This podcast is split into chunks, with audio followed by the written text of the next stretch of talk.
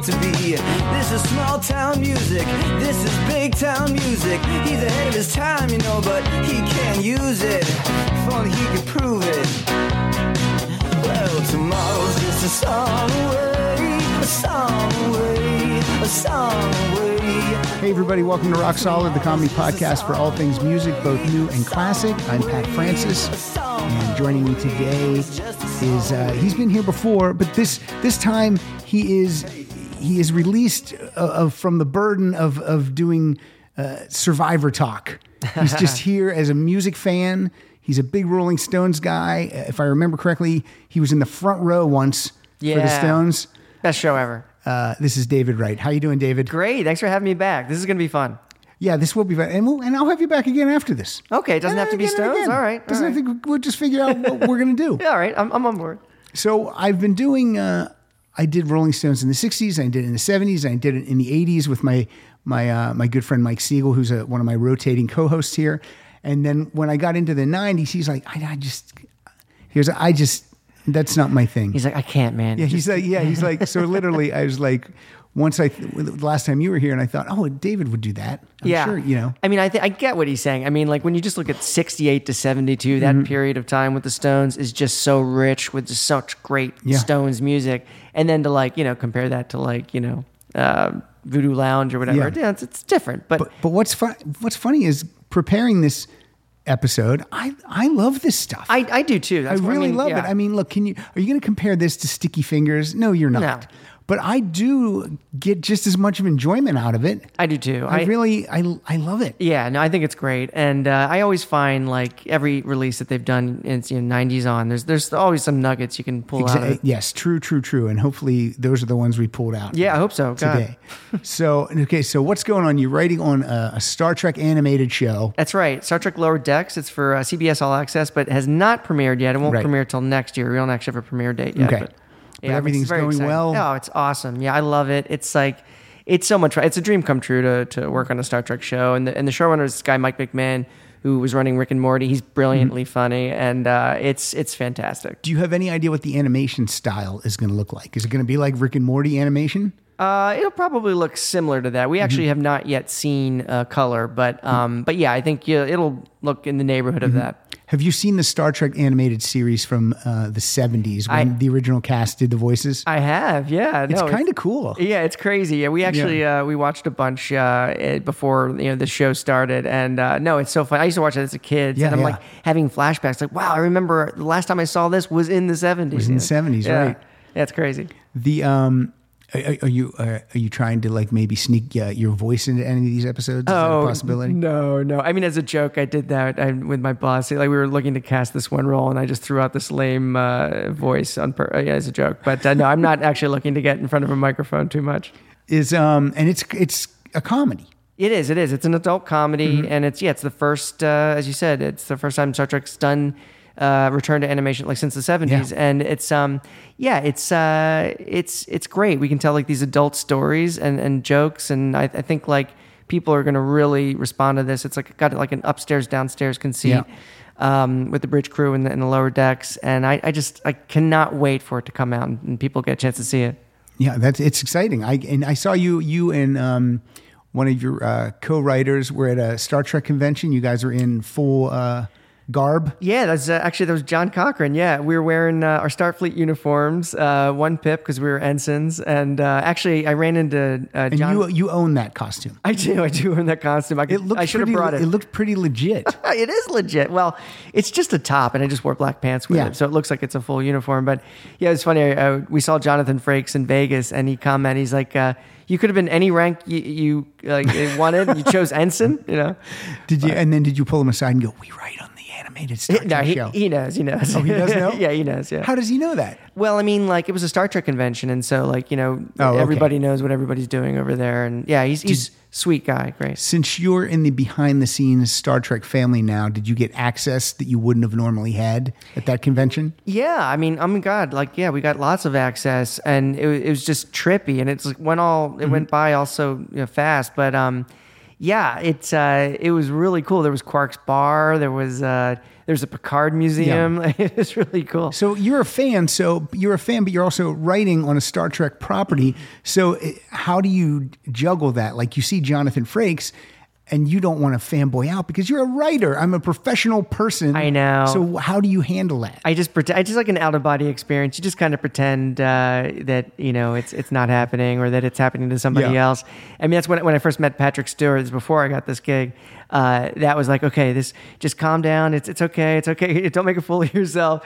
So I've gotten a little more used to it, but yeah, it is hard not to just completely fanboy out. Yeah. I feel like I need to sign up. Well, I'll definitely sign up before your show airs, but I really feel like I need to sign up and see this Picard show. Oh, I cannot wait for that. That's going to be and I don't know anything about it other than the trailer. And yeah, but I mean, it's amazing that it's even happening. Great. And it's like, Patrick Stewart is just so wicked talented. Mm-hmm. I cannot wait to see. He's great. Like, yeah. It's going to be good. I think it, and a lot of the Next Generation cast are coming back. Now, I never even watched the Next Generation. Oh, no way. But I did see, but I went and saw all the movies. So I do know the characters and everything, but yeah, I just never watched the original show. If you ever, I can, like, not here right now, but whenever you want like 10 episodes of TNG to watch, I can recommend like the 10 best. Cool. TNG, that means the Next Generation. Yeah, exactly. That's what they say on the message boards. Yes. Right? Yep. On the Star Trek boards. That's right.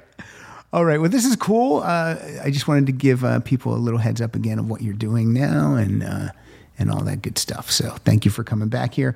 Rolling Stones, it's your favorite band, right? Number one? 100%, although I'm ashamed to admit that when they were here in LA this last go round for the No Filter Tour, I did not attend. You went, right? I didn't go because because they canceled, and then when they rescheduled, I was at my nephew's wedding in Brooklyn. Yeah, oh, bummer. Okay. But the Rose Bowl doesn't interest me. It doesn't me either. It's just too big. I mean, Dodger Stadium's bad enough, but then the Rose Bowl, worse. It's just... And getting in and out of there, even if you Lyft or Uber, it's a disaster. I agree. I think when I saw him front row, it was at the Staples, and even that's kind of too big. But but not front row. Front row isn't, doesn't too matter. Big. Yeah. But yeah, I'm really sorry that I missed them, and now I'm like, well, they better tour again. I hope they do. I mean, they're getting up there, man. I know. Like, maybe they'll do a Vegas residency. That would be unbelievable. Yeah. I would love that. I don't think. And then I would go. I would travel. Yeah. I would fly to Vegas to see that. You know, I mean, they could probably work it out for tax purposes. I know that they can't be in the United States for too long. Is that true? Yeah. They because they're corporations now, basically, and so they have to spend so much. It's for tax. I mean, do they have to really worry about? How much money do you need? And if you're paying, I think it's just like an ego thing. There, it's like you can't spend it, but you want to say, well, I got this much. You know? Yeah. And the tickets for this last tour were crazy expensive. That's another thing to keep. I mean, when they were at the Staples Center last time, we went down to try to get tickets like the day of and stuff, and they were just too much. I just can't. I mean, I can't spend that much. Obviously, inflation being what it is, but my aunt, I think, showed me a Stones ticket from the Some Girls tour in '78, and I think the ticket price was something like $20 or $25. I know. I have tickets from when I started going to concerts in '79, '80, and the tickets were like $9.50, $12.50. Yeah, I mean. That's crazy. Tickets have gone up 1,000%. Oh yeah, like literally. Yeah. Luckily, I don't have to pay for a lot of tickets because I write reviews for this website. But I to find a contact at the Stones organization is impossible to even. Yeah. So what are you gonna do? No, I know. Next time, I just keep saying I did see them once. I saw them on the Bigger Bang tour at Dodger Stadium. Cool.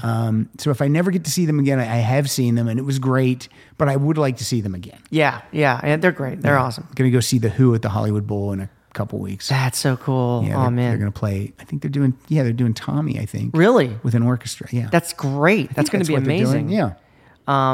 Didn't Pete Townsend injure himself recently or something? Or well, they're old, so they probably stepped off the curb wrong. Or pulled I don't know. Did he? I didn't hear that. Okay, maybe not. I don't think of an old injury, but yeah. Well, any injury they have is an old injury. Yeah, you're in at this point. All right, here we go. We're going to jump into 90s and beyond. That's a 29-year period. It's crazy. It's awesome. It's a great period. You threw in some of the live albums, which was fine. Is that, okay, I didn't know if that was cheating. It's fine. It's not cheating. It's fine. Yeah. So in that way, I was able to reach back to a Stone song from the '60s. Yeah, you were. Yeah, and I was not familiar. This is from the Flashpoint live CD that came out in 1991. I have one of the studio tracks, but you're going to kick it off with this live track. Tell us what the live track is. It's called Factory Girl. It's from Beggar's Banquet, which, I believe this tour, this is the Steel Wheels Urban Jungle Tour. Yes. I think it's the only tour where they actually performed this song ever, before or after. And yeah, and I love this song, and it's great. I think I don't know if we'll hear it in here, but on the CD when you listen to it, Mick Jagger forgets what album it's off of, and Bill Wyman has to remind him. And when this in 1991, when this album came out, I was not familiar with all of the 60s albums. I knew the hits, so for me, this was like a brand new song. Yeah, and I loved it. Oh, good. So here we go, Factory Girl live from Flashpoint. Waiting for a girl, she's got curls in her hair. Waiting for a girl with no money and anywhere. She gets buses everywhere. Waiting for a factory girl. I feel like they should be able to throw a song, a deep, deep, deep album cut like this in every tour. I think they try, but also Mick Jagger, he's wary of going too deep because he feels like people are there just to hear the hits. But, by the way, I should also mention this is the first tour I saw. This is what turned me on to the Stones was this tour we were just listening to. This was a big tour. Huge, yeah. They were kind of inactive after they didn't tour with Dirty Work, and Keith and Mick were not getting along. Yeah, in World War III, as Keith Richards describes it. And then this is where, now they seem like they're in sync now, either for the money or for show, but they've done a lot of stuff. Well, their relationship survived Keith Richards' autobiography where he talked about Mick Jagger's quote-unquote tiny Dodger. That was a little bit of a hurdle to get over, but they're friends again, I guess. And Mick started to write his book and then gave the money back, said, you know what, I don't remember some stuff, I can't. Yeah, and I think that was the 80s. Yeah. Before anybody was really writing rock autobiographies. There might not be a Mick autobiography ever. And I think it's just really because he's so politic and wanting to project not maybe the truth, but what he wants you to think is the truth. And that's going to be a really uninteresting story. It is. Yeah. And I love that he couldn't remember anything, but Keith could. Yeah. He could remember almost 600 pages worth of stuff. There's probably about 8 heroin years in the 70s that he doesn't remember, but there's records. So this album had 2 studio tracks. One, I think, is abysmal. It's called Sex Drive. But this one they released as a single, and I do like this one. This is High Wire.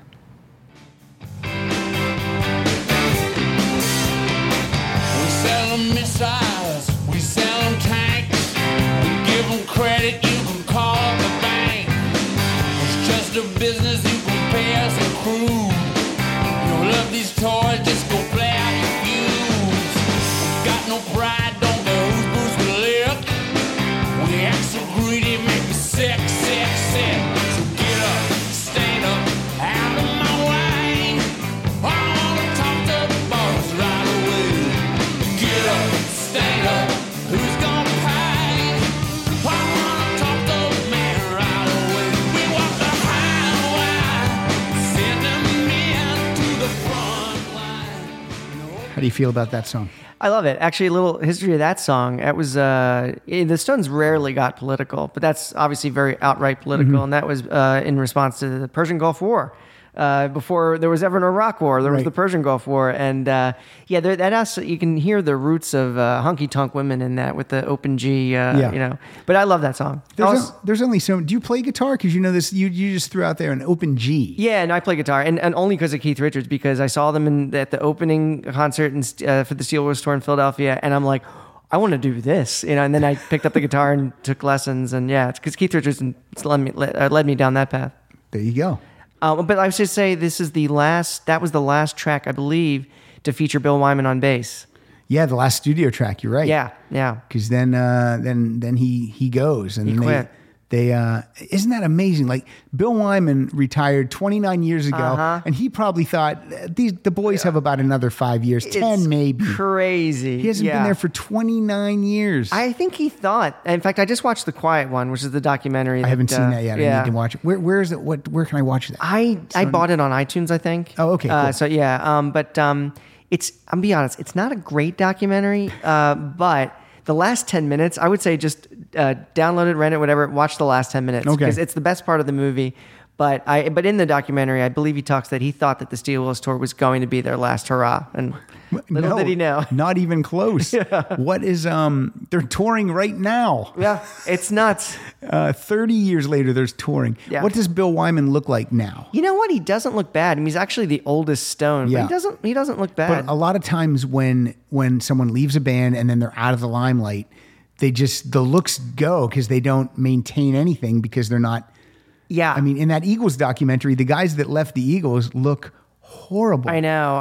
Although, you know what? We got a David Crosby documentary coming out, right? And he just never looked good, did he? No.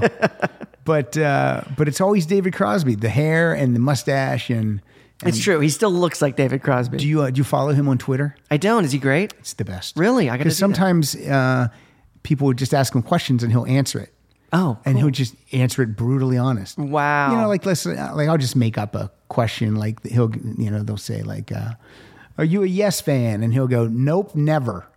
Oh, you know, just stuff like that. Yeah. Like, prog rock, not his thing. No. Yeah. I love Yes, by the way. But he won't even say not my thing. He'll go, nope, don't get it. Yeah. Don't like it. You just suck. Yeah.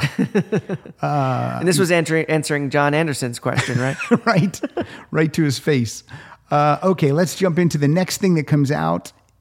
Stones related is in 1992, Keith Richards releases his second solo album, his first solo album. People loved it. Talk is cheap. Yeah. And I like all three of the Keith solo albums. I do too. I think they're fantastic. Yeah, they're really good. Some of them hold up better against some of the Stones albums that we're talking about in this period.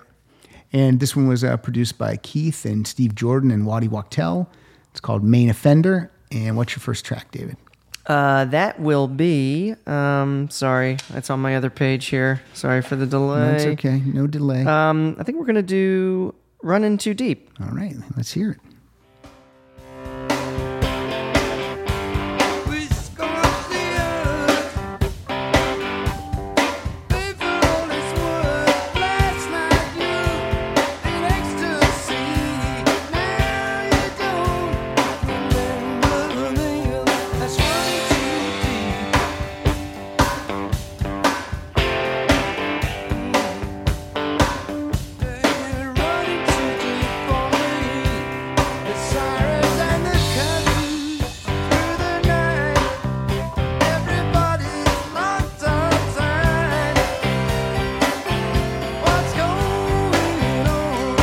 Steve Jordan's snare sound on these albums. Oh, he's great. Yeah, he's great. So it's good. So funny. Mick Jagger listened to Keith Richards' first studio album, as you said, solo album, Talk Is Cheap, as you said, and Mick Jagger's comment was, the drums are mixed too loud.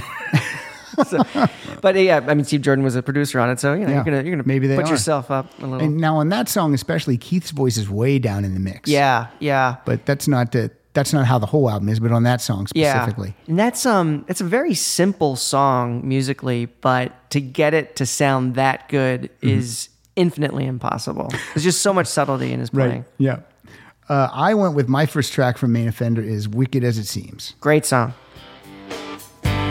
One of the singles, I believe. It's as wicked as it seems.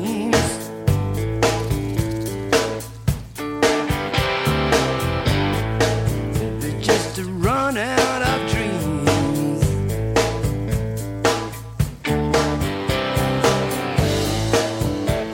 Ooh, the better of two evils, baby.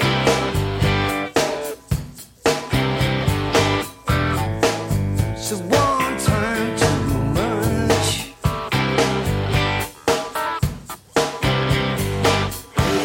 Hey, how can I say?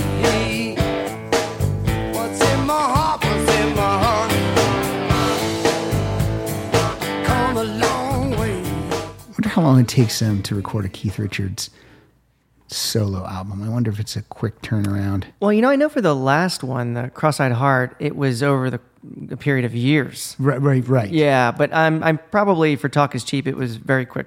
Probably for Main Offender as well, because he knew that the Stones were alive again. Oh, I got to squeeze this in. Yeah. But, you know, what's great about that entry there, Wicked As It Seems, so that's 1992. Then 2 years later, they released Voodoo Lounge with the single Love Is Strong. Yeah. And that's the riff that Keith Richards repurposed from Wicked As It Seems. It's almost the same song.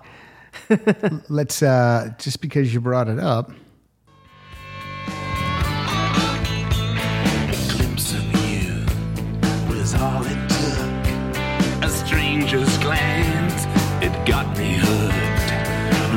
follow you across the stars. I look for you in city bars.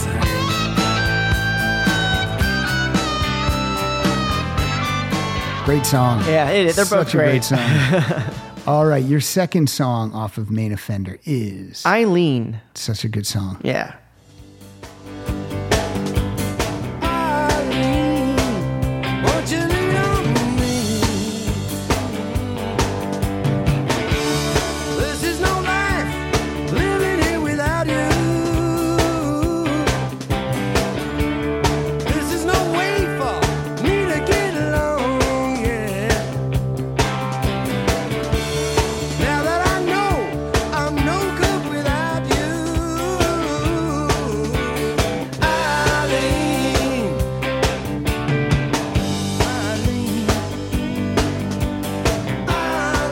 So good. Yeah, they are. Expensive winos is what they're called. Waddy Wachtel, I just saw an old clip of Linda Ronstadt, and he was her backing band for one tour at least.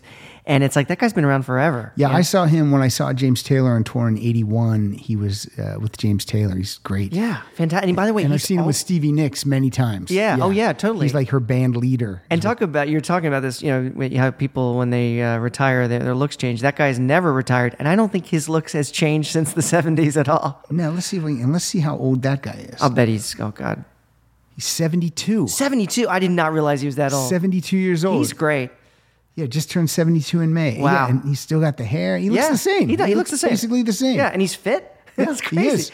You keep your hair and that rock star thin, and you'll be fine. Exactly. Like if Mick Jagger was bald and fat, it would look bad. That would not work. You know, who's the lead singer of The Cure? I'm blanking on his name. I just saw The Cure a couple weeks ago. Robert Smith? Robert Smith, yeah. He looks bad. Right, I think he slimmed down a little bit. Okay. Because he still throws the lipstick and the makeup on. Right, but he sounded amazing. Oh, cool. Yeah, they're great. He sounded exactly the same. Yeah, that's good. Okay, the last song from Main Offender, the one that I have picked is 999. Oh, great one. Well, I can't shake it off of my back.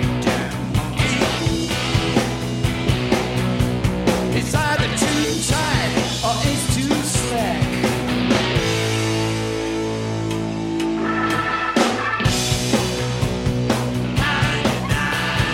That's all it is. 99.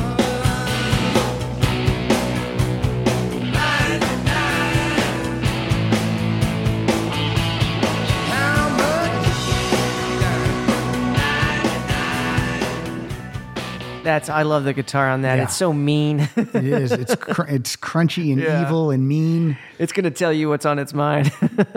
So while Keith's recording this, I guess Mick is recording his 1993 release, Wandering Spirit, and he has Rick Rubin is producing that.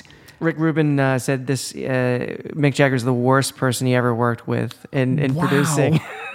Why is because he's such a control freak? I think that's it. Yeah, he didn't because what Rick Rubin is so great at is like taking what is great about an artist and making them do that. Like he did that with Neil Diamond and so many others. And I think Mick Jagger's just so resistant to like being reduced to whatever Rick Rubin thinks he is. Yeah, like Rick Rubin told Neil Diamond, he goes, "I want you playing the guitar and singing at the same time." Yeah. That's when you are Neil Diamond, the singer-songwriter that you have always been. Yeah. And there's definitely a different vocal performance that Neil gives when he's playing and singing at the same time. For sure, yeah. And when you would go to see Neil Diamond when he was still touring, he rarely, in the later years, played guitar on stage. He would just wear sequins and like Vegas-y. Yeah, very. This album was talked about, I think, on within our first 10 episodes, we did an episode called The Greatest Albums You've Never Heard. Because I think this is so good. Oh, it's solid. Yeah. I love it so much. So that's shocking that he didn't like working with Mick. I think the same. Yeah, despite the troubles, it's a great album. Yeah, and it went gold, and that's pretty good for a solo album. I would say also it's Mick Jagger's best solo album. It is Mick Jagger's best solo album. Yeah, for sure. Yeah. Without a doubt, and I love it to this day. So what's the first song? We're gonna do "Don't Tear Me Up." So good. Yeah. It was love in a minute. It was love in no pleasure, it's a stab in the back. It bring me no comfort, it bring me no peace. It's a weight on my shoulder, it's a fatal disease. So don't tear me up, I don't ever wanna see your picture again. And don't poison my blood, I don't ever want to see your face here no more. Story I always tell about this album is when this album came out, I was on the road doing stand-up comedy, and when you were at a club for a week, you would usually do morning radio. I was the feature act, so me and the headliner went in, and you did morning radio. And then when you were done, the DJs, they would take you to the prize closet where you could take free CDs. That's great. And this album hadn't been released yet. Oh, wow. And it was in the prize closet. That's awesome. And I'm like, what? And I pick it up, and it's the official release. It wasn't a promo or anything. And I said, I go, can I take this? Please. And the guy goes, you can take anything. I was like, what? I literally think I had it 3 weeks before it came out. And awesome. I was like, this is so great. Yeah. I actually got to listen to... Bridges to Babylon before it came out, like a month before it came out, on the cassette. Anyway. So when stuff like that, I love stuff like that. Yeah, you know why I think this album is so good is that it's Mick Jagger making a Stones album rather than Mick Jagger making a Mick Jagger album. Yeah, this is, and there's tons of guest stars on this album all over the place. We got Flea, Jim Keltner, Lenny Kravitz, Brendan O'Brien, Billy Preston, Ben Montench. Tons of people. Fantastic. I think this is the first. Is this how the album opens? What's the first track? Is that how I'm going to play that one? Yeah. This is the one that kicks off the album. This is Wired All Night. Nice. You go squeezing your dress. I'm going strap on your boots. I'm going to sharpen my nails. I'm primped up real cute. I'm going to smoke up a storm and step into the night. I'm getting ready to burn. I'm getting ready to fly. I said, hey, are you shooting to kill? Would I tell a lie? We'd be slamming keels, popping high to Gene, and lose the cause and the kinks that I reckon my life. Give me a drink, don't be talking so much. You're a pain in the butt. How can I think when you puke up your guts? Like you're choosing to stuff with the wine.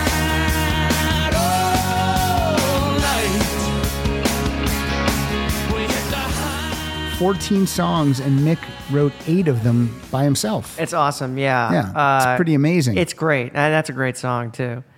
I wish he still did that.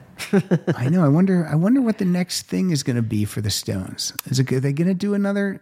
They are studio album. Yeah, they are. They've actually originals. Yeah, they've recorded a lot of it. I bet it'll have like 18 songs on it. It's going to be one of those deals. I hope so. Where they're like, we haven't done one in a long time. So. Yeah, and I just hope that like they tour behind it, so I can make up for the mistake I made in missing them for the No Filter. Yeah, and I feel like I'll have to go next time because that's it. Yeah. That's going to be it. It's got to be it.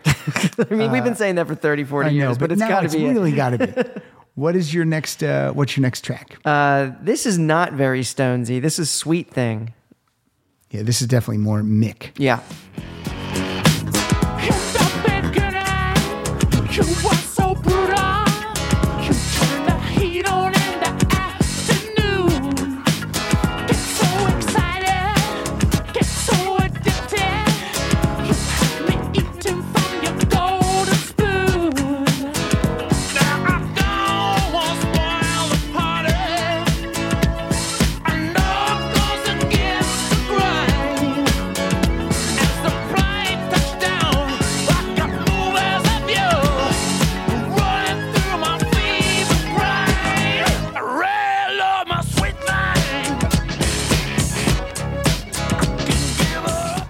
Do you think if Mick's solo had been met with the success that the Stones have as a group, that he would have just stayed solo? I'm not sure if that's true for when this album came out, but certainly for She's the Boss, which came out in the 80s, he like intentionally saved his best songs for his solo album, and then what we got instead for the Stones was Undercover, which has a couple of fine tracks on it, but he was looking to have solo career like all the other 80s guys like Phil Collins yeah. and Madonna and all, and he wanted that because of ego, right? Yeah, yeah. And he tried to prove that he could be something without the Stones, and he wasn't. No. Yeah. But I do, and that's the what was I going to say? That second album. What's the second one called? Primitive Cool. Yeah, that album cover's horrible. It is. Yeah, it's like Mick Jagger with like Spock ears. Yeah, it's like it's Yoda but with Mick's face. Yeah. It's terrible. It's awful. And it's also got this track called Let's Work, and you should watch the music video for that. Oh my God, the video's riot. He's just running down the street, but he's clearly in front of a blue screen. Yes. Oh and there's my people God. Running with him. They're all just kids. Running. Yeah, it's so dumb. And how good does he look on Wandering Spirit? Annie Leibovitz takes the photo. He doesn't have a shirt on. Exactly. It's just Mick. Yeah, just be you. All right. This is, I think this is our last one from Wandering Spirit. This is Put Me in the Trash. Great. Yeah, you put me in the trash. Yeah, you gave me up for loss. Now I see you start doing all right. Take all of me on pounds of coals.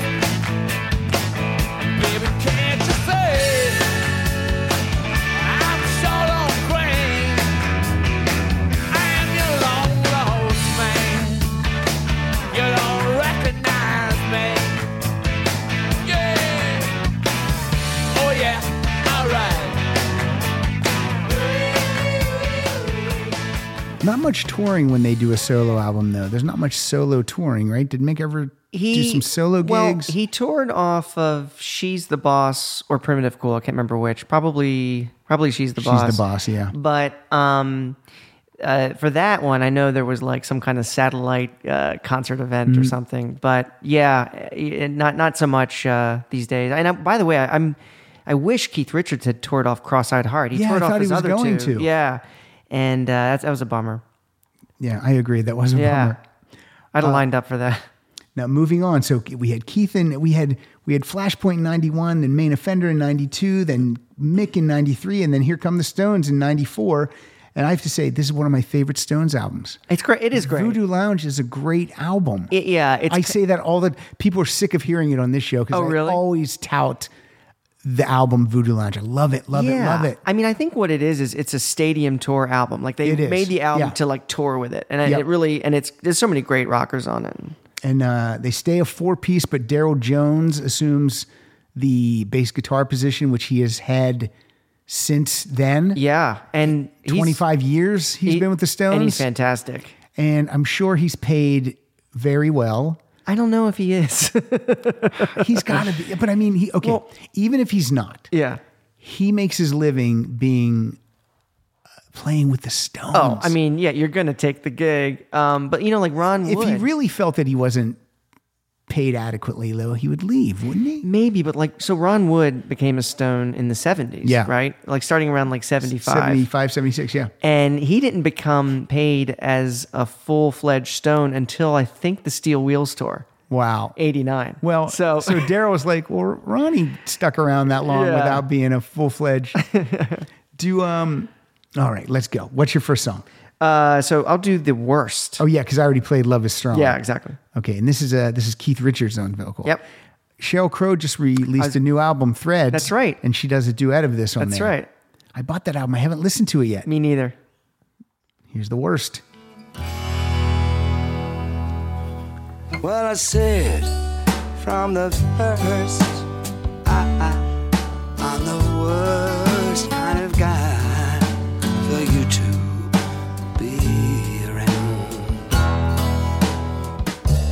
Tear me apart, baby, including this all heart that is true, and never ever let you down. You shouldn't stick with me. You trust me too much, you think. Take all the pain. Yeah, that's a great tune. So good. So simple, acoustic and Keith. You can't go wrong. It's a really good Keith Richards vocal. Yeah, if there's such a thing, that's it. There is. And that's it. That's a perfect example of when he's really nailing it. My first song is You Got Me Rockin', which I think they still play sometimes. They do. I was a butcher.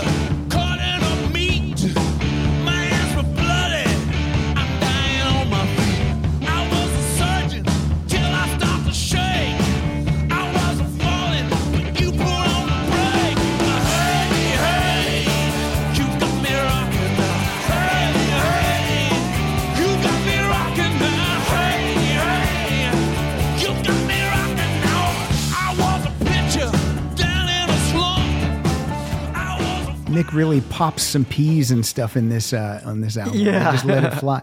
At this point, they're basically they always work with Don Was now. It seems as producer, the Glimmer Twins. Yeah, I got Don Was. I got to meet him, Don Was, at a Stones event, and I waited in line to get him to sign my poster. And I asked him a question, and I weirdly like stumped him. I'm like, all right, now I feel like a dick.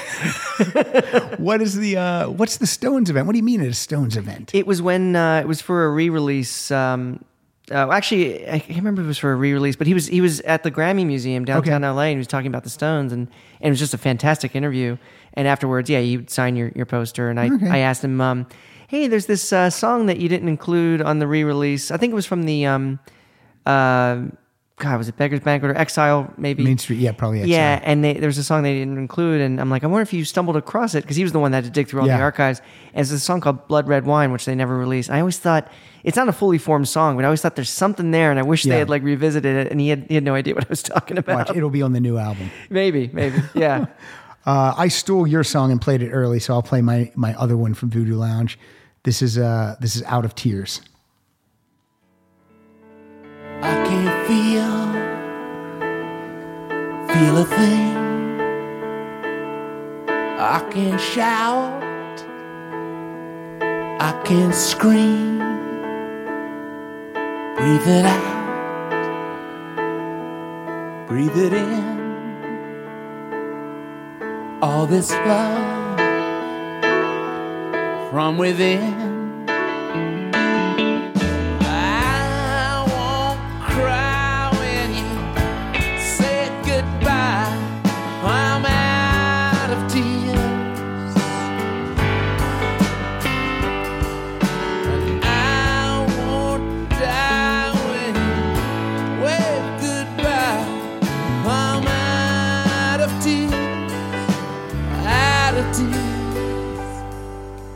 There's so many tunes on here that I love. Like I love Sweethearts Together and Blinded by Rambo's, Moon is Up, New Faces. I just this gets a ton of play from me. Sparks Will Fly. Yeah, great. Yeah. And some of these I know there were like leftovers from like Keith's solo and Mick's solo that they just didn't like do anything with. I'm like, well, they made this as a Stones song. That sounds great. Tattoo You proved that a leftovers Stones album is a great album. Well, it also proves that it gets you into legal trouble because Mick Taylor sued them and, you know. Oh, I see, because they were using songs from... Well, yeah, they're like he's like listening to Tattoo You and he's like, that's me on guitar and I didn't show up for these sessions. Oh, I get it. Well, pay the man. Yeah, pay the man. I wonder if when they do whatever is their final show, if Bill and if the other Stones that are alive, are they all coming out? Are they all gonna perform? I don't think so, because I don't think they'll ever decide that it's their last show. Gotcha. I think Keith Richards or one of them will just die, you know, and then that'll be the end. I think that's kind of how it should be. Who dies? Now if Mick dies, it's the end. But if Keith dies, it's the end. No, we're talking about Mick Jagger here. I know. Well, he'll just... Actually, if Keith dies, I don't think Charlie would do it anymore. I think you're right about that. But I think Ronnie still would. Oh, Ronnie, of course. Because Ronnie'd be like, well, I know his licks. Yeah, I can do it. I'll do it. I know Open G. I'm good. I'm fine. But what if Charlie dies? Yeah, God. If Charlie dies, do Mick and Keith still do it? I mean, Keith's always talked about how that would be the end, but I mean... I don't know. I'd be curious to see what would. I mean, I don't want it to happen, but I don't want it to happen either. But and if Ronnie dies, they keep doing it. Yeah, I mean, Ronnie's the third replacement, right? Yeah, so sure, I'll get a fourth. Yeah. Well, we've always done it with a different second guitarist, so we're good. Yeah. All right, we're moving on to. Wait, I want to make sure. I'm going to check both lists. Oh no, we're going to jump into. You brought a song from... Because now they release an official live album after almost every tour. They do. I know they do. Some people say they shouldn't. I know. Even after the 40 Licks Greatest Hits, they had a 40 whatever it was called live. 40 Licks Live or 40 Live Licks or something. Something like that. But you brought a song from Stripped, which is a pretty great album. I like Stripped. Wild Horses. And this is live in the studio. Graceless lady. And that's how his voice sounded in 1995. Yeah, not bad. No. You know, and that's Keith right there on guitar. He's so good. You know, I can't let you. And that's Ronnie. Yep. Slide through my hand. I mean, touring is keeping Keith alive. Yeah, he loves it. 'Cause wild horses. Chuck Leavell on piano.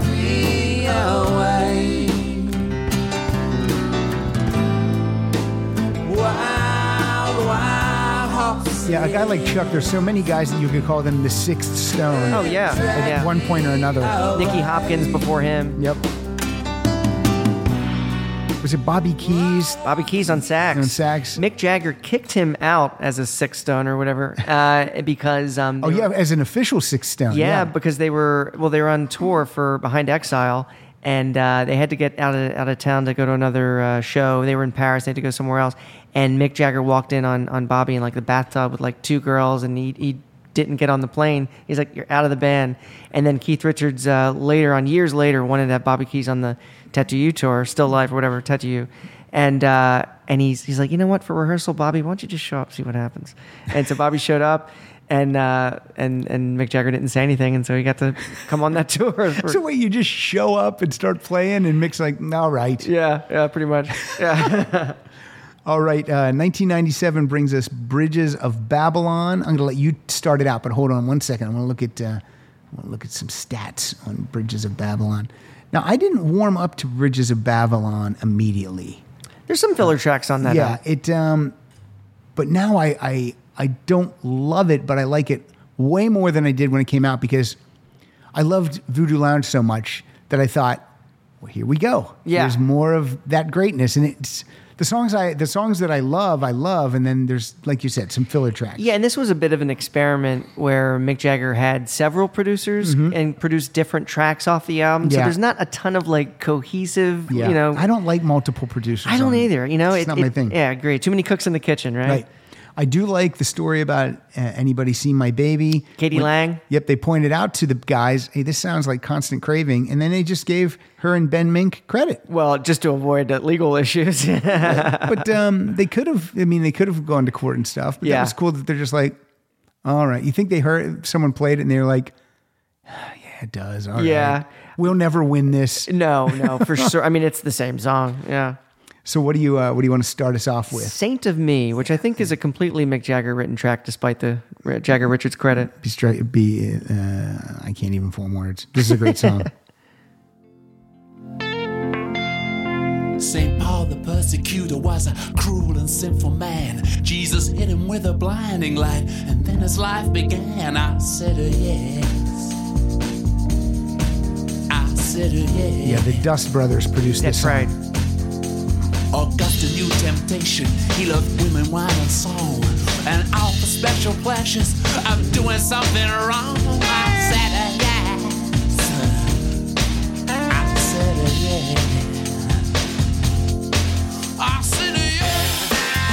Oh yeah. Oh yeah. You'll never make a saint of me. Oh yeah. Oh yeah.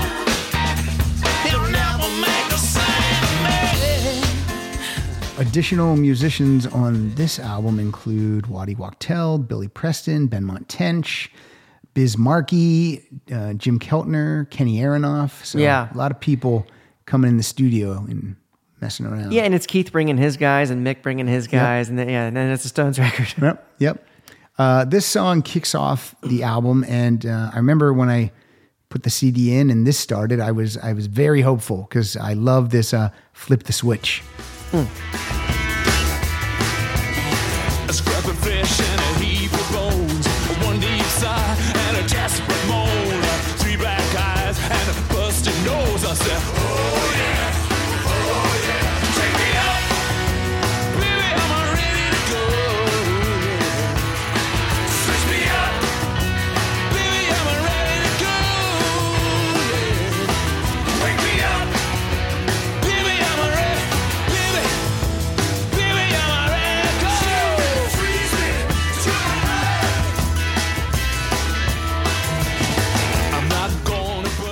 Early on and Ronnie would sometimes get a writing credit on a song or two. Do you think he ever like brings a song to the band, or do you think he knows his place? You know, it's funny. I think he brought a song to the band for Undercover, which is, again, the period where Mick Jagger was like withholding all this material. So I think it's just like, oh, there's a space now for your song. Yeah. Because I got a solo record I want to put out. And also... Dirty Work, the album that followed that in '86, there's a lot of, I think, Ronnie Wood influenced songs. Whether he gets a writing credit or not, I'm not sure. But Dirty Work's rough. It's basic, and you know what's crazy about it? It's basically just a Ronnie Wood, Keith Richards album. And you would think you'd get something great out of that, but you somehow don't.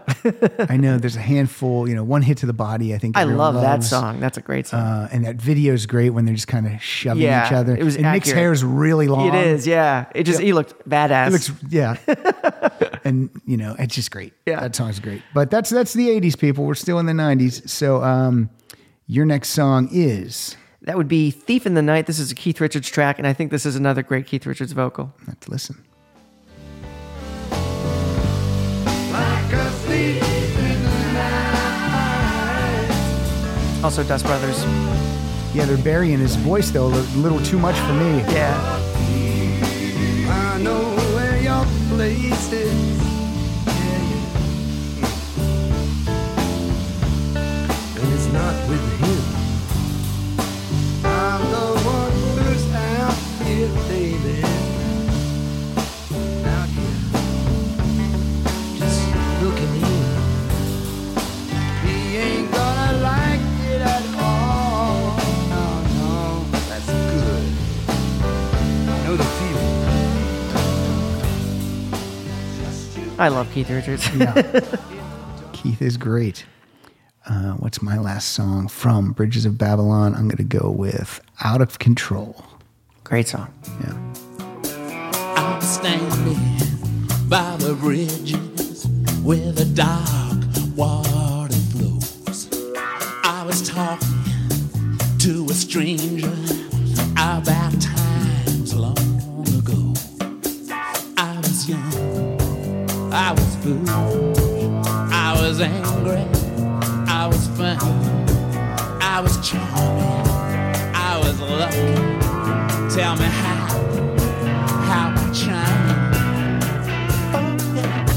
Now I'm out, out of control. Now I'm out of control.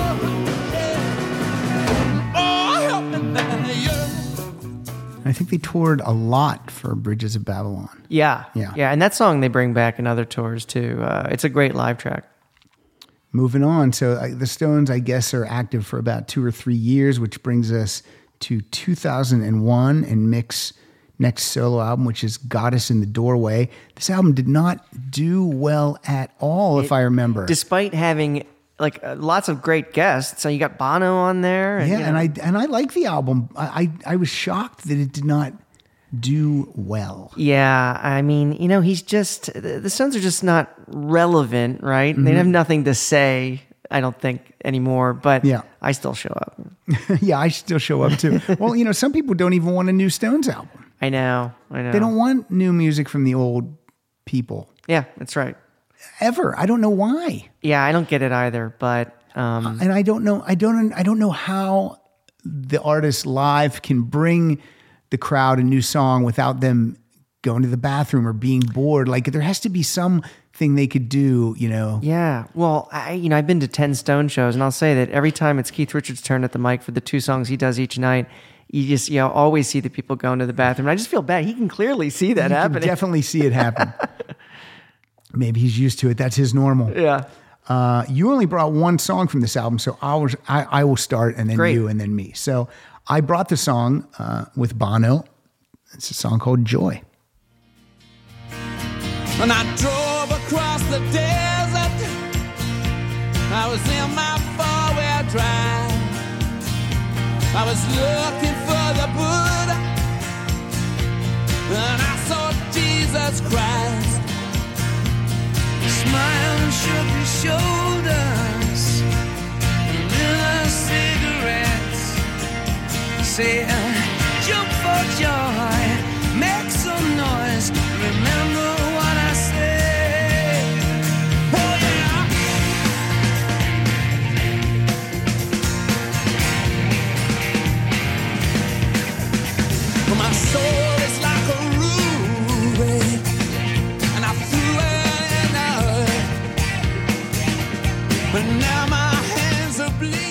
says on Wikipedia that Keith Richards regularly referred to this album as dog shit in the doorway. Yeah. Rolling Stone gave it 5 stars. Wow. But, you know, the Rolling Stone gives all the Stone stuff. Like I know. Like, and Bruce always gets 5. I mean, the magazine's named after them, so. Yeah, well, that's true. It sold 80,000 copies in the UK, and it sold 317,000 in the US. That doesn't sound bad to me. No, not bad. But I don't think anybody's going to be talking about it 100 years from now. No. And it's definitely not as good as Wandering Spirit. No. But I do like a lot of the tracks. No, me too. So, David, what song did you bring off the album? I love this. This is God Gave Me Everything, and it's Lenny Kravitz on guitar and vocals. Cool. Co-written, too, by Lenny. Yeah. You can see it in a clear blue sky. You can see it in a woman's eye. You can hear it in your baby's cry. You can hear it in your lover's sighs. You could touch it in a grain of sand.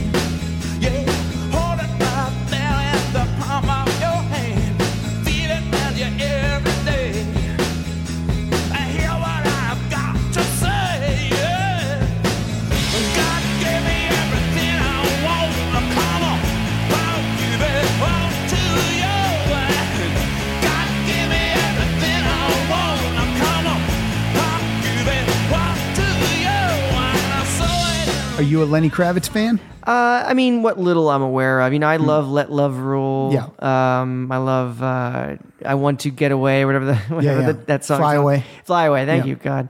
So I don't know a ton of his catalog, but what I have heard, I like. Yeah, he's I like him a lot. I've seen him twice in concert. He opened for the for Aerosmith, and he just came out and barreled through 12 hits. Yeah. And it was like, everyone's like, oh, I know all these songs. God. And then I just saw him last year at the Palladium. Oh, nice. And, okay. He was great. Yeah. Oh, he's fantastic. Yeah.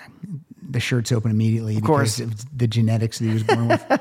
Okay. My my next song and the last song from Goddess in the Doorway is Don't Call Me Up. Friends pick you up in conversation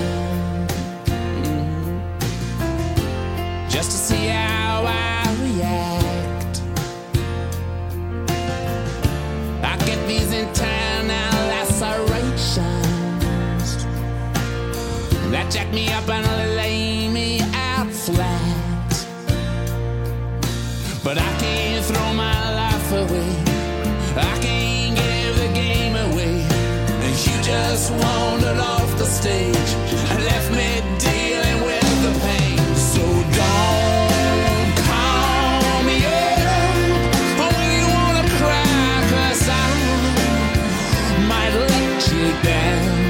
I remember when this album came out, it was still at the time where there would be an advertisement on TV for an album. Yeah. And this was the song that they used in the ad. Oh, interesting. And I was like, oh, all right, that sounds good. You know what I love is he's got a song called Don't Call Me Up, and he's got a song called Don't Tear Me Up. Yeah, and you're right. I never thought of that. Let's see who's on this album before we leave it. Kenny Aronoff, Jim Keltner, Kyle Cook, and Rob Thomas from Matchbox 20 are on here. Some Jaggers are on here, Elizabeth and Georgia May doing some background vocals, Wyclef Jean, Joe Perry, Lenny Kravitz, Pete Townsend. Crazy. So, yeah, tons of people on this. Yeah, there's actually, I think, a documentary. Is it Being Mick? Yeah, it's which good. Is the documentary he's making when he was making this album, I think. Yeah, I like that documentary a lot. Yeah, and I think it shows Pete Townsend. Yeah. Oh, cool. Yeah, I think it shows Pete Townsend playing guitar on a track. Yeah. My favorite part in that documentary is he goes into his little workout room and does stretching every morning. And the guy says, do you do this every morning? He goes, I have to. Yeah. Yeah. And you're like, yeah, he does. He's Mick Jagger. My favorite moment in that is he was shooting it while Elton John and Keith Richards were having a feud, Elton John referred to Keith Richards as an arthritic monkey, and Keith Richards said that Elton John was just a guy that sang songs about dead blondes, and so Mick Jagger shows up and he meets Kate Winslet at Elton John's party, and she's like, "Oh no, aren't you and Elton having things?" Like, "Oh no, that's Keith. No, that's not me." And also too, Mick Jagger's talking to Elton John, and he's like.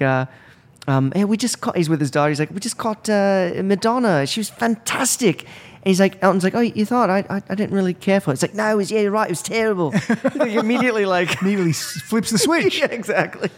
All right. Now the next 4 songs are going to be for me because you don't have these songs. Oh, okay. These are the 4 new studio tracks that were recorded for 40 Licks. Oh, right. I can't believe that. Yeah, you're right. Okay. And I love all these songs. I remember, well, God, you're going to have to show me. It's been a while. We'll see what you think. Yeah, yeah. Give your honest opinion. I will. Will you be honest? I will be honest, yeah. And a friend of the show and my friend David Wild, he wrote the liner notes for 40 Licks. And the first one, studio track, is called Don't Stop.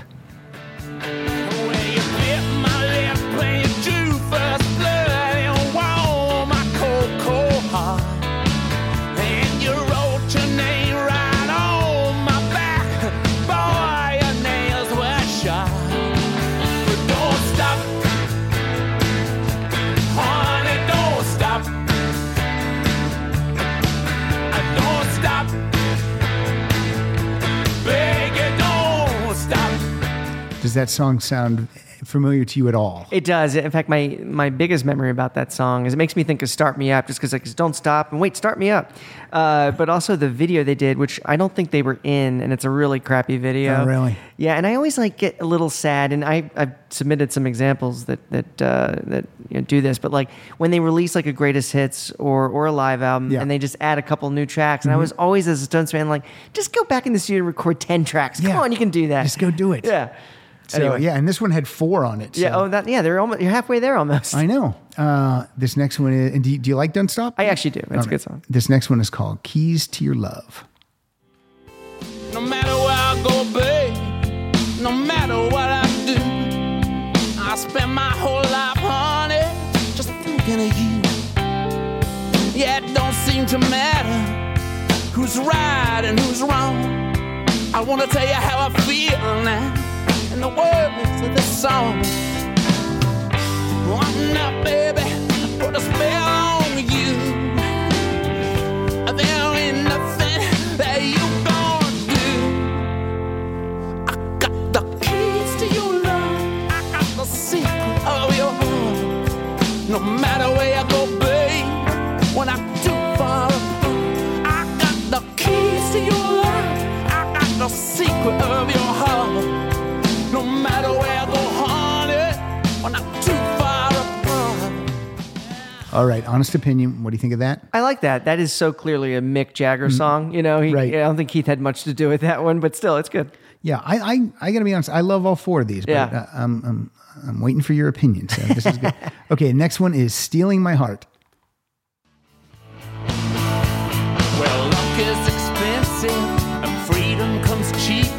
When love's on the menu, I don't drink so deep. I was just out there to have me some fun, but it's easier said than done. We're standing so far apart. We had a string of false starts. I can't seem to stop it now. It grows and it grows and it grows. Stealing my heart.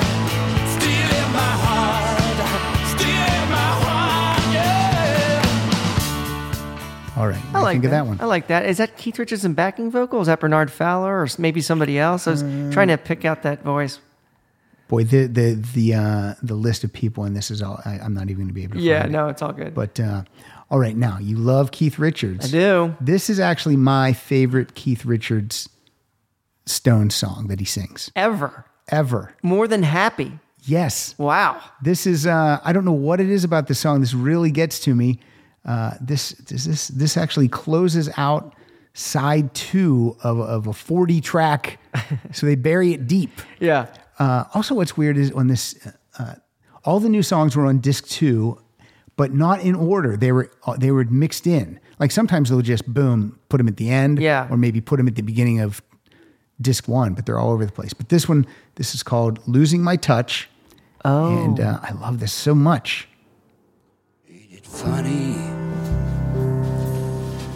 how things happen. Just as we think we got it all straight, everything seems to be moving forward, but instead we just sit around and wait. seems things are in a lockdown. Nervous looks all around. Everyone is speaking in whispers. No one wants to make a sound. I'm losing my touch, losing my touch,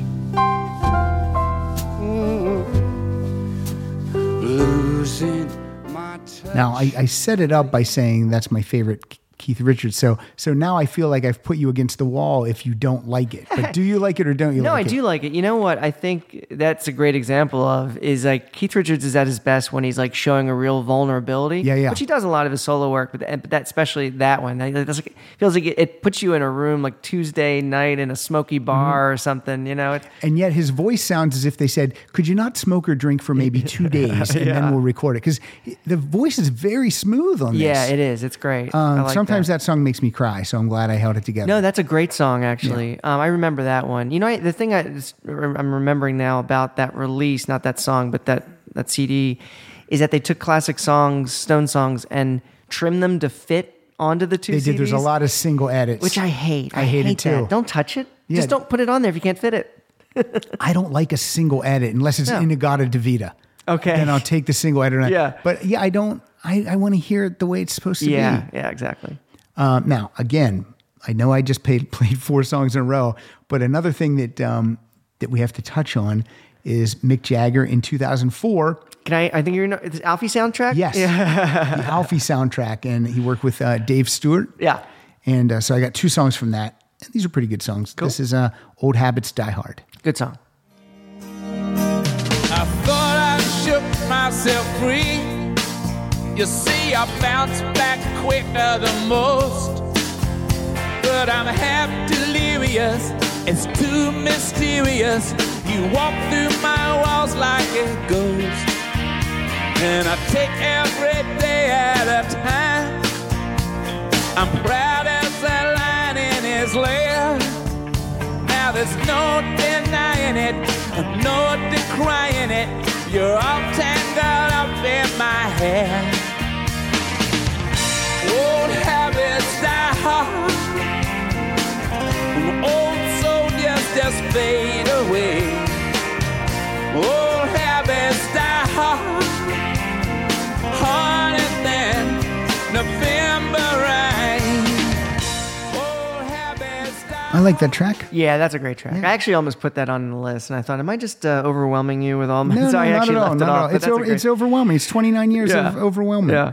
And the next one is Blind Leading the Blind. When the chips are down and you're blind and on your feet, you're standing up and walking, but you know you're out dead meat. The sky is busting and it's near the break of day.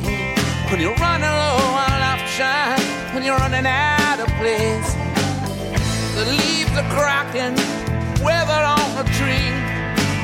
I beg you, darling, won't you say a prayer for me? I need your benediction, cause I'm a soul in need. And I can't sit down much lower, cause I'm on my knees like the blind. Leading the blind. After the wine, the cup tears they are gushing.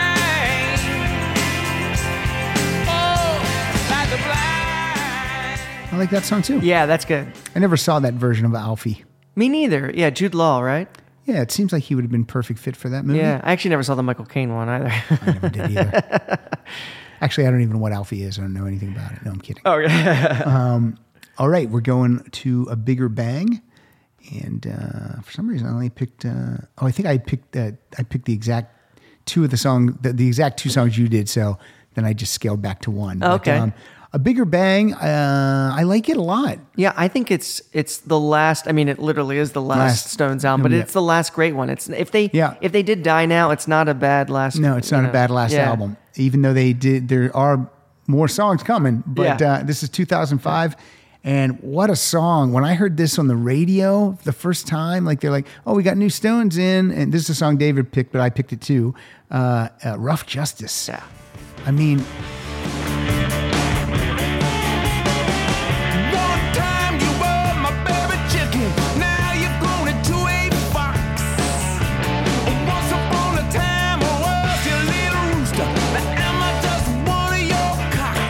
Nick could pull that line off. Yeah. It's rough justice on ya. You're gonna have to trust me. It's rough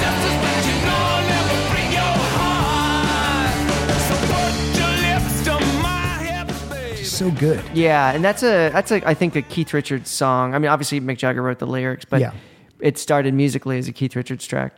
Other than the album cover is not good. Yeah, it's not great. No. I mean, it's trying to be a big bang, but with the Stones inside it. Yeah, not great. I didn't like the Bridges of Babylon. We haven't talked about album covers. That's a really bad album cover. But Voodoo Lounge, I think that's a cool cover. Yeah, that's cool. I think that's at the time was a fairly famous artist. I can't remember who designed it. I'm sure you're probably right. I bet you're right. My song is Streets of Love. Great song. Yeah, awful bright.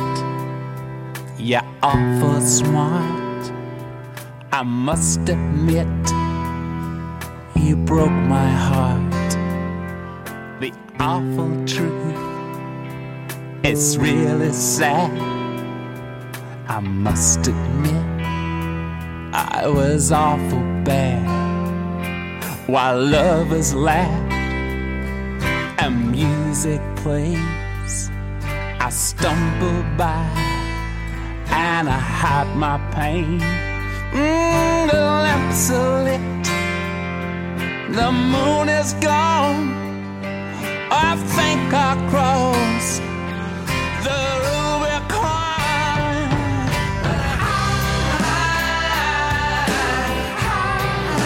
I walk the streets alone and they're full of tears.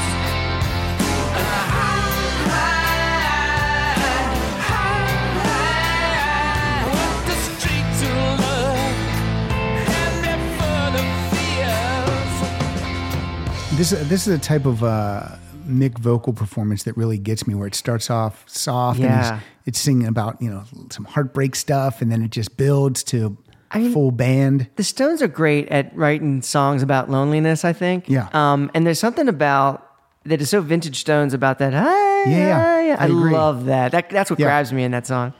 And you got one more off Bigger Bang? Yeah, we're going to do Oh No, Not You Again. Now, this has a swear word in it. Oh, no. Not that word again. Here we go.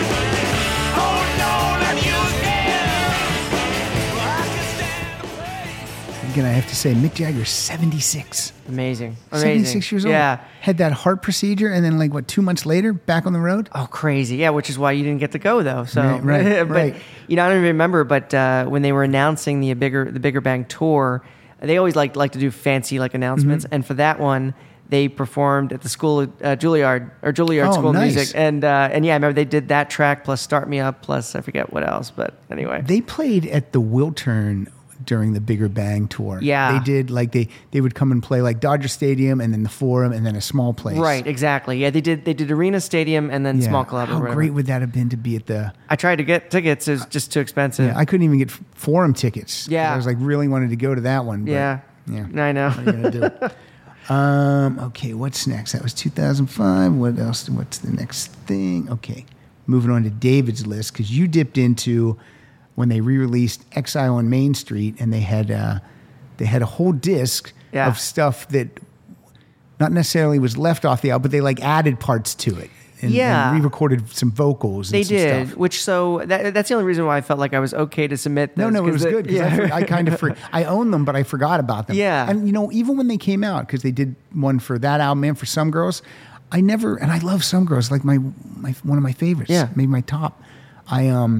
I never really delved into that bonus disc enough. Like I didn't give it enough time. Yeah, and frankly, there's a lot of stuff not on that bonus disc, which I think should be. And again, when I had that conversation with Don Was, I remember it was off this Exile re-release. But on the Some Girls as well in Paris, they recorded so much material that just never saw the light of day.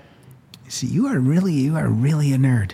I just love them. That's so good. That's good. But you know a lot more about the Stones than I know, and I like that. Oh yeah, well, I don't know. Here. Yeah, I meant nerd. Nerd's not a bad thing anymore. Oh no, exactly. Nerd's a good thing. Exactly. We can wear it on our sleeves. That's proudly. Right. Yeah. Thank God. So the first song you took from the Exile on Main St. Rarities edition is "Plundered My Soul." Plundered My Soul. Here we go.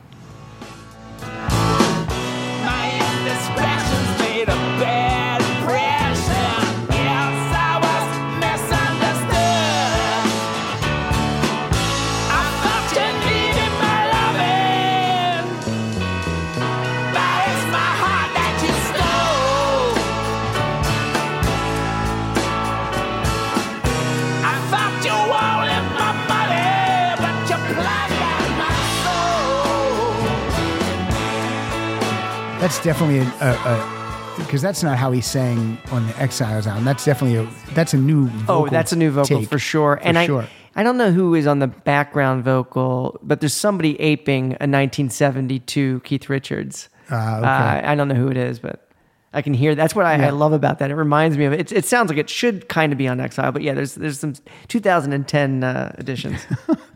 And the next one you got is Following the River, which before you play it, I know Don Was, when he was recording this song with them, thought for sure this was Mick Jagger writing about, because the lyrics I think he wrote in 2010 with music from 71 when they recorded it, and he thought that this was Mick Jagger writing a song about how the Stones were. This is it. They're breaking up. Yeah, they're done. I think some of these songs would have had more life if they were on a brand new Stones album instead of tacked on to a special edition of Exile on Main St. I agree there. And by the way, this is also a really great Nicky Hopkins piano track, which is awesome. All right, Following the River. It's hard to break it gently, but I really thought it through.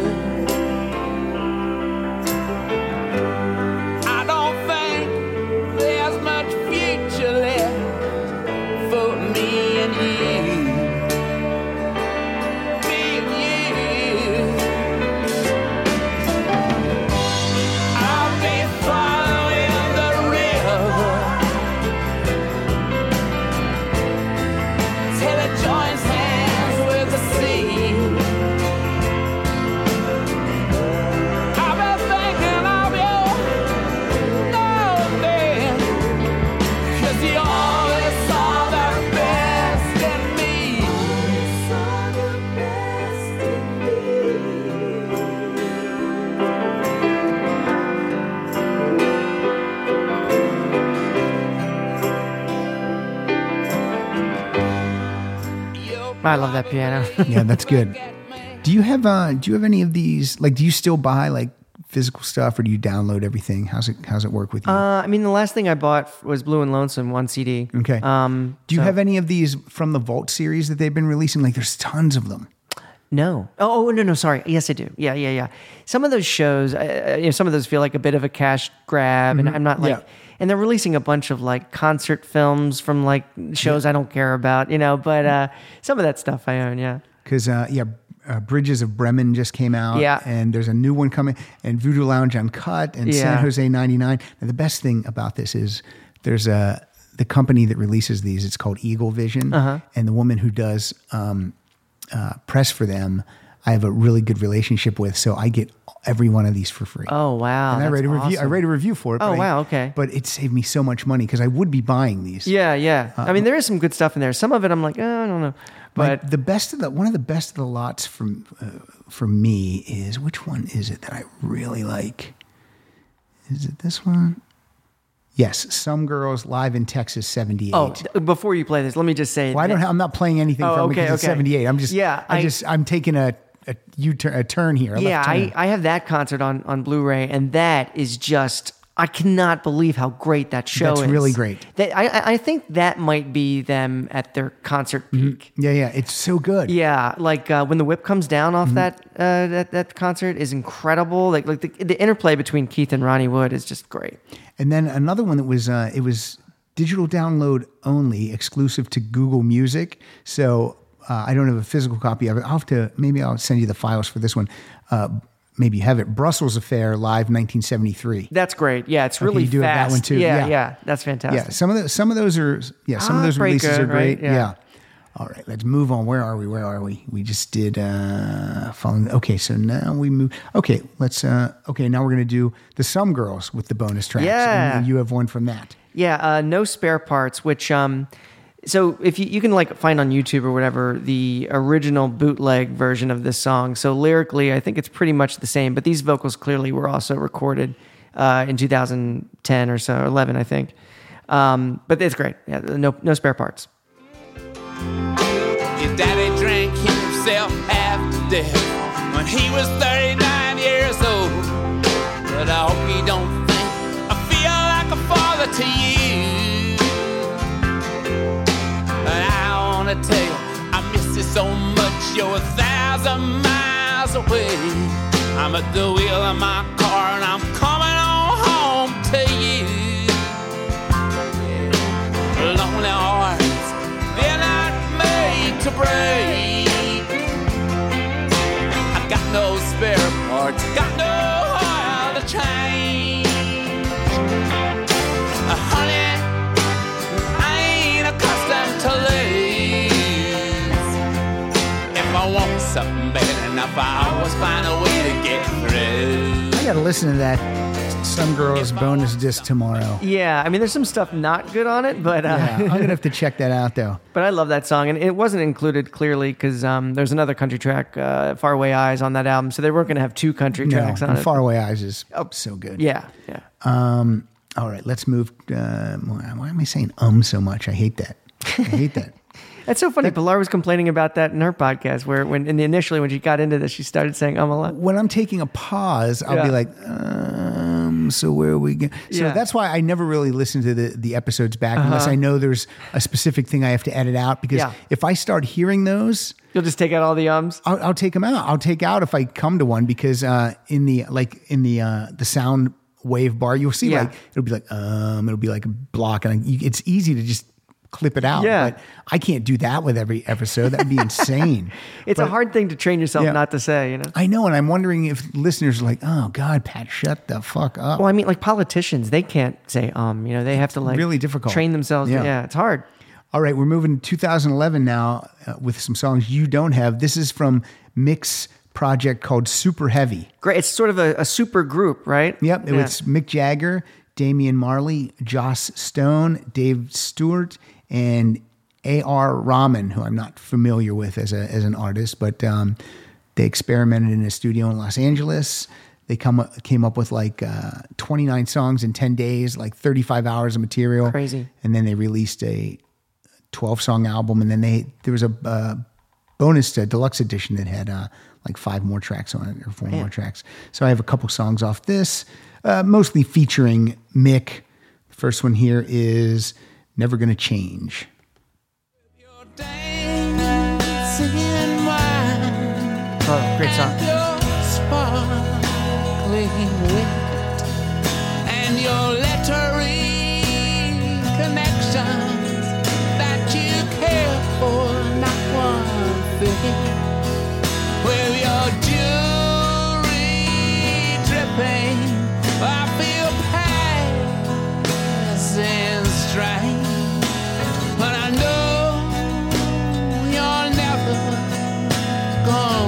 Child.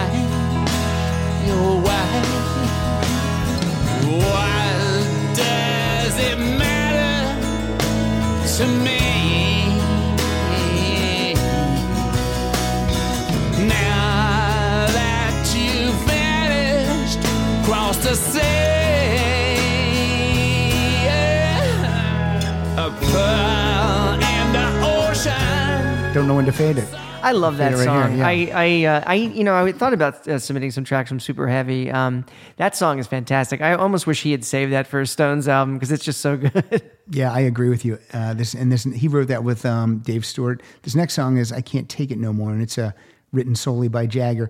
When this album first came out, I bought it on day release, and then I didn't really get into it. I wasn't into it that much, and then I think over the years I traded it in or sold it back. Uh-huh. But then when I was just in San Francisco, I was at Amoeba Records. And I was just looking through Jagger, looking everywhere. And then they had the deluxe edition for $3.99. How can you say no? So I bought it again. And then I listened to it and I really enjoyed it. Yeah. I enjoyed it much better. I don't know if it's an age thing, like 9 years after it was released. Yeah. I'm more mature. I'm listening to it with a more mature ear. I don't know what it is, but I enjoyed it a lot more. Yeah. And there was a promotional video for, I forget which song now. I think for Super Heavy. Must be. Yeah. And that, which is really cool. It's shot on the Paramount lot, and Mick Jagger, I think, is wearing like a pink suit or something. Yeah. They all look cool. Yeah. But it just didn't take off at all. Yeah. No, it didn't. But this song is called "I Can't Take It No More."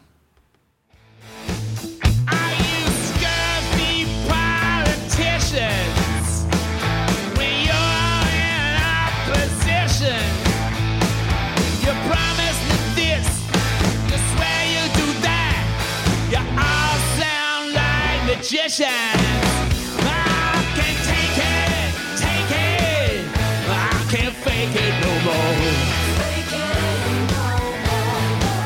I can't take it, shake it, I can't fake it no more.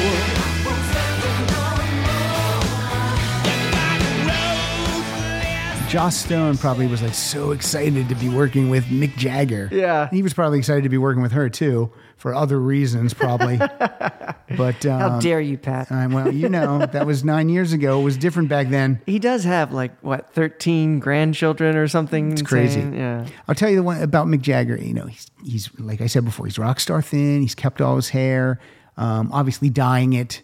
Although I think a gray-haired Mick Jagger would be fine. Yeah. He's got a full head of hair. And he still brings the energy on stage and in his vocals, so why not? I know that he's definitely a vain dude, but I'm actually surprised but pleased that he hasn't done anything to his face because he's very craggy. You know, that's really, I never really thought about that. It's strange that he hasn't. Yeah, why wouldn't he? Because he does look, he's got a lot of wrinkles and grooves in his face. Same with Keith Richards. He dyes his hair sometimes, obviously, but he hasn't. Yeah. Yeah, and actually he had his teeth done, but that's because he let them go so bad when he was a heroin addict. Yes, I know. On the cover of the Cross-Eyed Heart, he's got a big toothy grin. Yeah, yeah. But, what are you going to do? Well, whatever.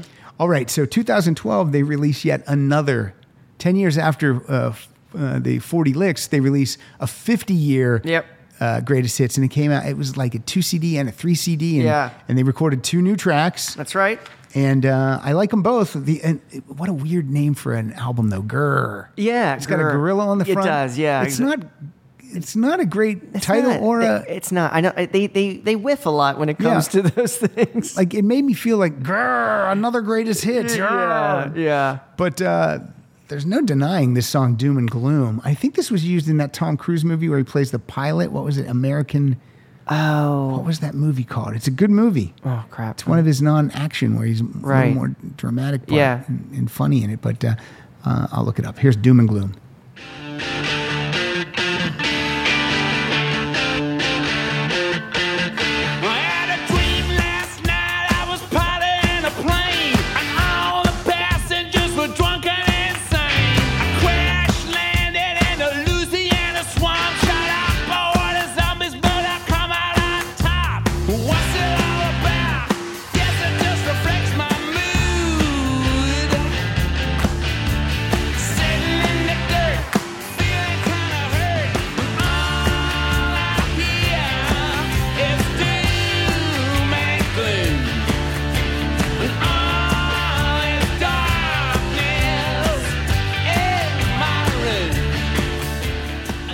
Yeah, I'm almost 100% positive this song was used in the Tom Cruise movie called American Made, which is a really good movie directed by Doug Liman. It got lost between the bad second Jack Reacher film, the horrible Mummy film, oh god, and then Mission Impossible Fallout. It comes between those, and so it just got lost. It's a good movie, though. Yeah, that song created some mild Stones controversy because it's Mick Jagger on guitar playing an open G, which is what Keith Richards does. How dare he? Yeah, and so it's, you think, oh, the Stones are back. It's like, actually, that's mostly just Mick Jagger on guitar and vocals. So.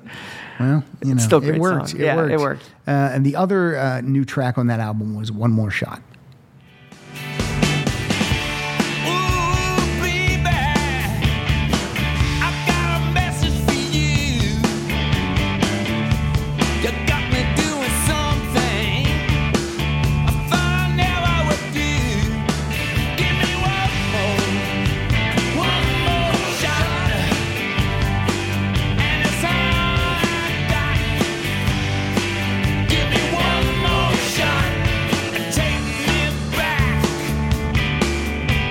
It's also a good song, but compared to Doom and Gloom, it's a dip. And that's a little bit of the sad thing, because, yeah, Mick Jagger wrote single-handedly and recorded Doom and Gloom, but that song was a Keith Richards submission for that record, and it's not as good, and it's a little too close to like Street Fighting Man and just the 1-4-1-4. I can hear that. And when I saw them at Live Front Row, Keith Richards messed up this song, and that's what prompted Mick Jagger to turn to Chuck Leavell and just roll his eyes. Like, oh, Keith. It's a new song, though. Come on, Keith doesn't learn the new stuff. Yeah, it's hard, and it's kind of a tricky song to memorize. But anyway. I got to be honest, I can't believe how quickly we're burning through this. This is 1 hour and 27 minutes right now, and we're almost done. Wow. I literally thought this was going to be like a 2.5 hour extravaganza, but we're doing good. We're burning through it. Well, I hope I'm contributing enough. I hope you're contributing a ton. Okay, I'm not saying anything. Okay, let's move on to an album that I think we both love. It's The Cross-Eyed Heart. Yes. 2015. Fantastic. Long awaited Keith Richards' third solo album. And what do you got for us? Well, you know, it was hard. There's so many great songs on this album, so it was very hard for me. I was trying to like just pick two, and it was hard to narrow it down to two, but let's start with the single Trouble. All right. Just because you find yourself off the streets again, that don't mean that I can help you or I ain't your friend. Maybe trouble is your little name. The trouble is that your game. Circulation out of reach, out of touch. Let me keep you in the loop, though I can't tell you much. Maybe trouble is your name. Yeah, that's such a great tune. So good. In the, I think it's a Netflix documentary, Keith Richards documentary, Under the Influence, he talks about coming up with that song, and he was trying to ape, I think, Hank Williams on acoustic, and his wife was like, That's a good one. And he's like, oh, okay. And then I think Steve Jordan actually had him kind of transpose it to electric guitar, and then we got the result we got. But it's a great song. I have not watched that documentary yet. Oh, it's great. I remember when this album came out and the documentary came out at the same time. And I'm like, now it's 4 years ago. Yeah. How have I not watched it in 4 years? Honestly, it's worth a watch. I mean, you're probably not going to learn anything, but it's just fun to see Keith Richards sort of in his elements. I remember I did watch like a little, I think Pilar and I started it, and then I don't think she was that interested in it. And I was like, well, I'll watch this later by myself. And she's like, oh, no, I'll watch it. I'm like, no. Because I think I remember him in his like library at home with all his books. Yeah. It's worth watching. I promise you'd like it. I'm going to check it out. You can skip the quiet one, but you should definitely watch Under the Influence. I had also picked Trouble, so I'm going to move to the song called Heartstopper.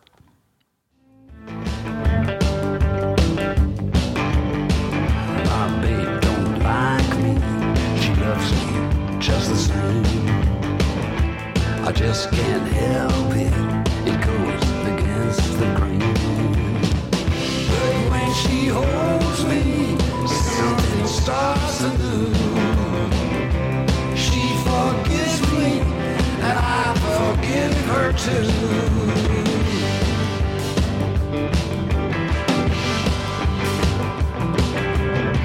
She's a vegetarian. I love my meat. So hysterical. Yeah, I was bummed that they didn't do a little mini tour for this too, because I mean, we live in Los Angeles. So and Waddy Wachtel plays once a month at least out here in LA. And, yeah, you know, where does he play? Well, he used to play at God, I'm blanking on the name because I went there once and caught a show because there was a rumor that Keith Richards was going to show up. Big Potato? He's done that before. No. It's like on Pico. Is it the Mint? Anyway, it might be the Mint. But he's played a bunch of places around there. I want to get him on the show. Oh, I would love definitely to get him on the show. Have you reached out? Because he would be fascinating. I reached out through his website, but never heard anything. But I only tried once. Yeah, you know what? If you follow his, I'm on the email newsletter or whatever, and there's you could find it easily. But the contact sends out emails. I'm sure she could hook you up or whatever. Send that to me. Yeah, I will if you have time. Definitely. And we're David's list. Cross-eyed heart. You got one more. Yeah, robbed blind. All right. Someone stole some money. Who it is, it ain't quite clear.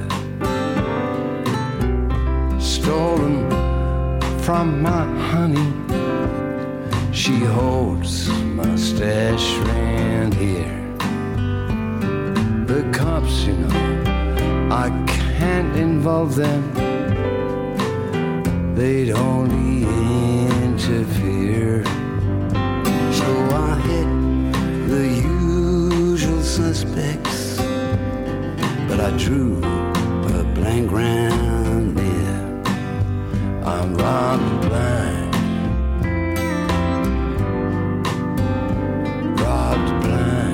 That's a great tune also. Yeah, I gotta believe that's Waddy, I'm guessing, on pedal steel, but I'm not positive. Found a letter to the it's so funny, we're playing all these songs from 90 to 2015 so far, and when you just think about it, you would think, oh yeah, they haven't done a lot of, you know, recorded work in the last 30 years, but they have. Yeah. They've done a ton of stuff. And I'm sure from their perspective, it's like, what do you mean? We've been working this whole time. I know, we've never stopped working. But it doesn't all have the Stones brand, and so it feels... Right, but, yeah, exactly. Let me see who is playing, if I can find out some credits on this. It says Waddy Wachtel plays slide guitar. Okay. Does it say Mick plays electric sitar, acoustic guitars, electric guitars? Yeah, I don't know. Maybe that's a slide and not a... it sounded like a pedal steel. Hold on. Here we go. Larry Campbell plays pedal steel. There you go. That's okay. Sorry, that was not Waddy, but this album has a lot of guests on it too. It's got Pino Palladino, Blondie Chaplin. Oh yeah, Nora Jones. Who was kicked out of the Stones, by the way, as a backup vocalist. Well, he's making a living with he's touring with the Beach Boys. Or with... Is that Brian, right? Or with Brian Wilson. Okay, right? Yeah. He was also in the band Chicago for a couple albums. Yeah. Crazy. Aaron Neville does background vocals on this. So, all right, we're moving on. See, this is not my thing at all. I feel bad. The blues is not my thing. Oh, man, that's where the Stones have their roots in. I know it is, but you know what? Those first early Stones albums before they started to write their own tunes... I just don't dig those albums. Yeah. I mean, I don't love every track from those albums, but like, you know, Around and Around, the Chuck Berry cover, and Come On, and but those Little Red Rooster. But those are more rock and roll than, like, this is blues. This is like you know, Chicago blues type stuff. It's just not my thing. Yeah. What I love about it though is they were supposed to like go into the studio and record some new tracks, and they banged this album out in like a week or something like crazy, know. You know. But I would have when I heard they were going to the studio, I was like, yes. And then it was a blues. I'm like, I didn't buy this album. One of our listeners, Scott Adams, sent it to me. He loves it. It won a Grammy. Yeah, and he's like, you got to listen to it. And I did, but it's, you know, it's just not my thing. Yeah. Some people love the blues. But what I appreciate about it is Mick Jagger tried to do some, and they're not super obscure songs, but like songs you don't hear as much blues-wise. And so this is one of them, right? Yeah, this is Little Rain. And this is your last song, but I have a couple more. Okay. You might be surprised. Let's do it.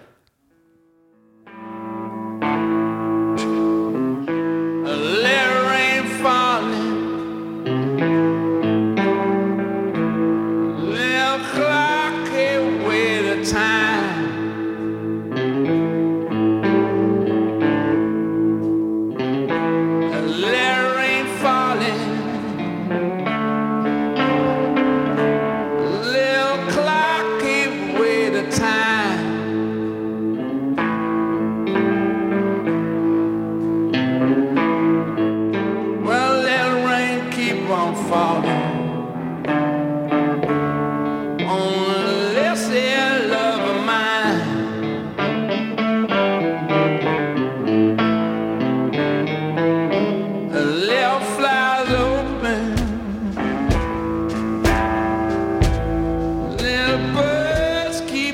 Yeah, they did Howlin' Wolf songs and Magic Sam, Memphis Slim, all their heroes. You know what I love about that track is much like Tumbling Dice, the tempo, it's just like this tension. Like you almost want it to go a little faster, but it doesn't. So it creates this tension, which I think is really great. But.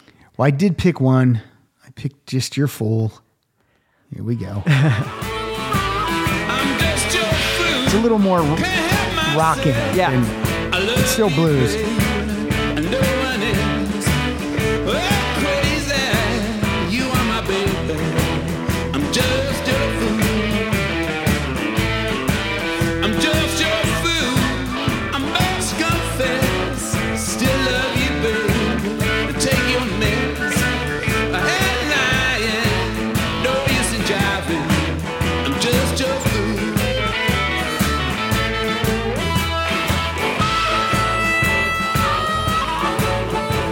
Mick loves his harmonica. He's great on harmonica. I don't even know how you play it. I've tried. I'm not any good at it. No.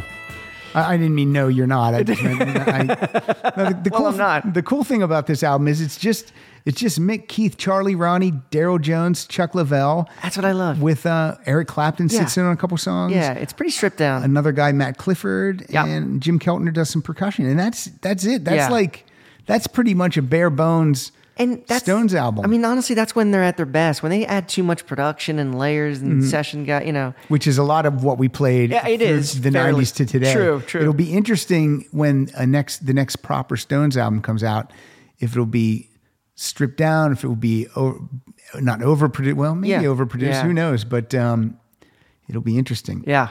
All right. So I told you that I found this super heavy deluxe edition when I was in San Francisco at Amoeba Records. I also found from 2017, I forgot, Mick released a double A-side single. Yes, that's right. So I have those two songs. The first one is called... Go ahead. Sorry, because he released a collection of all his solo work, right? And then he added on these things? No. There was that. Yeah. But that was a while ago. Nothing new. Gotcha. No. But these are newly recorded songs in 2017. Oh, I do remember this now. Yes. You're right. I can't believe I forgot. And this is first one's called Gotta Get a Grip. Yep. Got to get a grip. Mm-hmm. Beat it with a stick. Mm-hmm. Got to get a grip. Mm-hmm. Shoot them from the hip.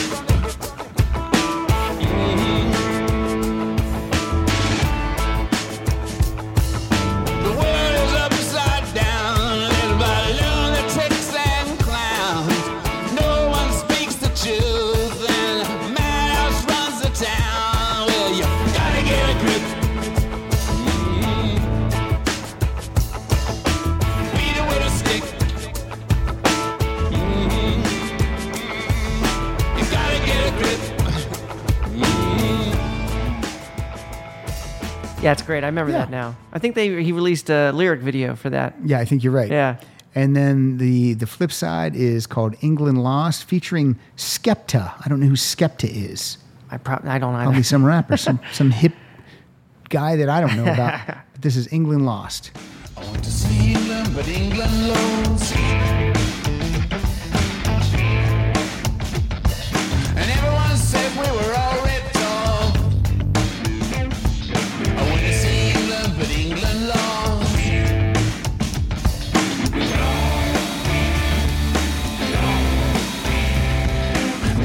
fun standing in the rain, and we all yelled loud and we all complained. Wasn't much of a game. I got soaked. Didn't want to come anyway. I went to see England, but England lost. What is that about? Is it about Brexit or something? I don't know. It probably is political. It's not about a soccer game. I wouldn't think. No. With Mick, it's definitely Brexit, right? Yeah, I would think. Yeah, he likes to be political. He's gotten more political, actually, starting with like a Bigger Bang, really. Yeah, what's the song "Sweet Neocon"? Yep, and also there's another track off that about Abu Ghraib. Who was that? That soldier who made them strip down, and it was horrible. But there's a song about her. Lady of the Leash or something, or anyway, I can't remember that. That's okay. Yeah, I'm blanking on it. Is it on Bigger Bang? It is, yeah. Well, here, I can tell you. If you tell me the... I'll find it. It's not called Lady of the Leash, but it's... Once if you say the name, I'll know it. Let me see.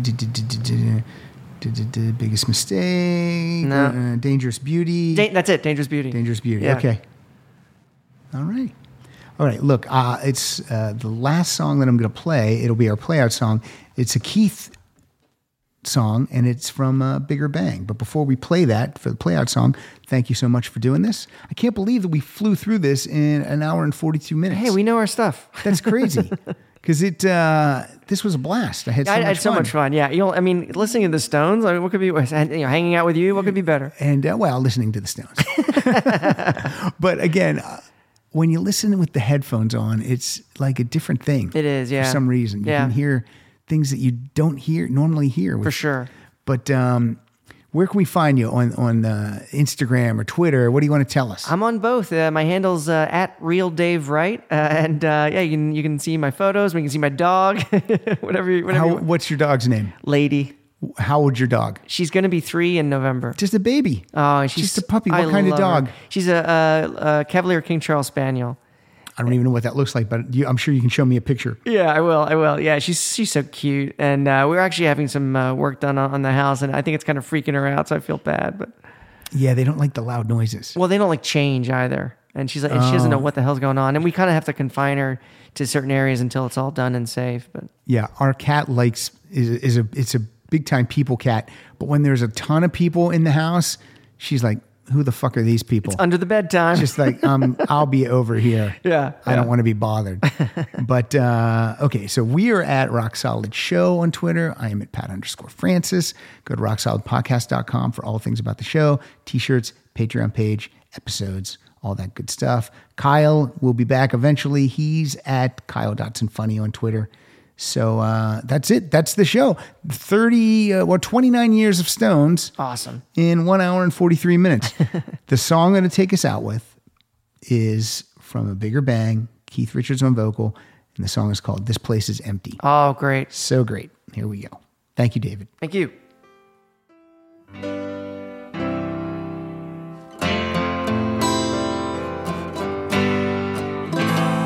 Walk right in.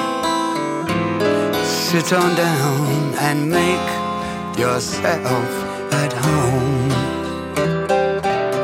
Come on, baby, you're just like me, and you hate to be alone.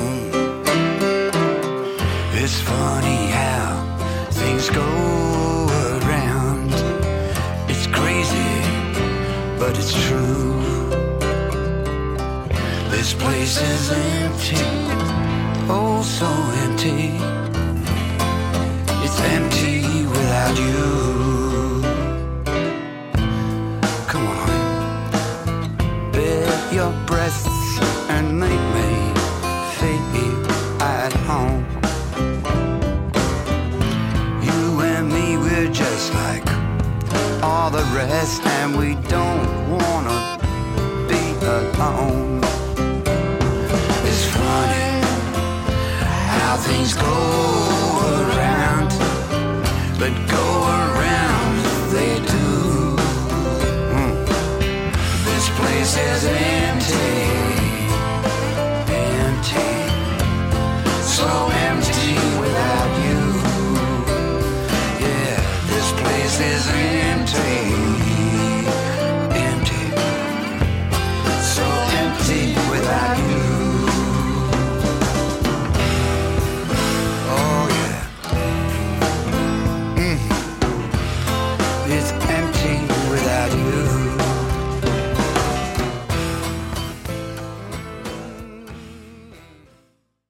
Look around. You can find cars like these on AutoTrader. New cars, used cars, electric cars, maybe even flying cars. Okay, no flying cars, but as soon as they get invented, they'll be on AutoTrader. Just you wait. AutoTrader.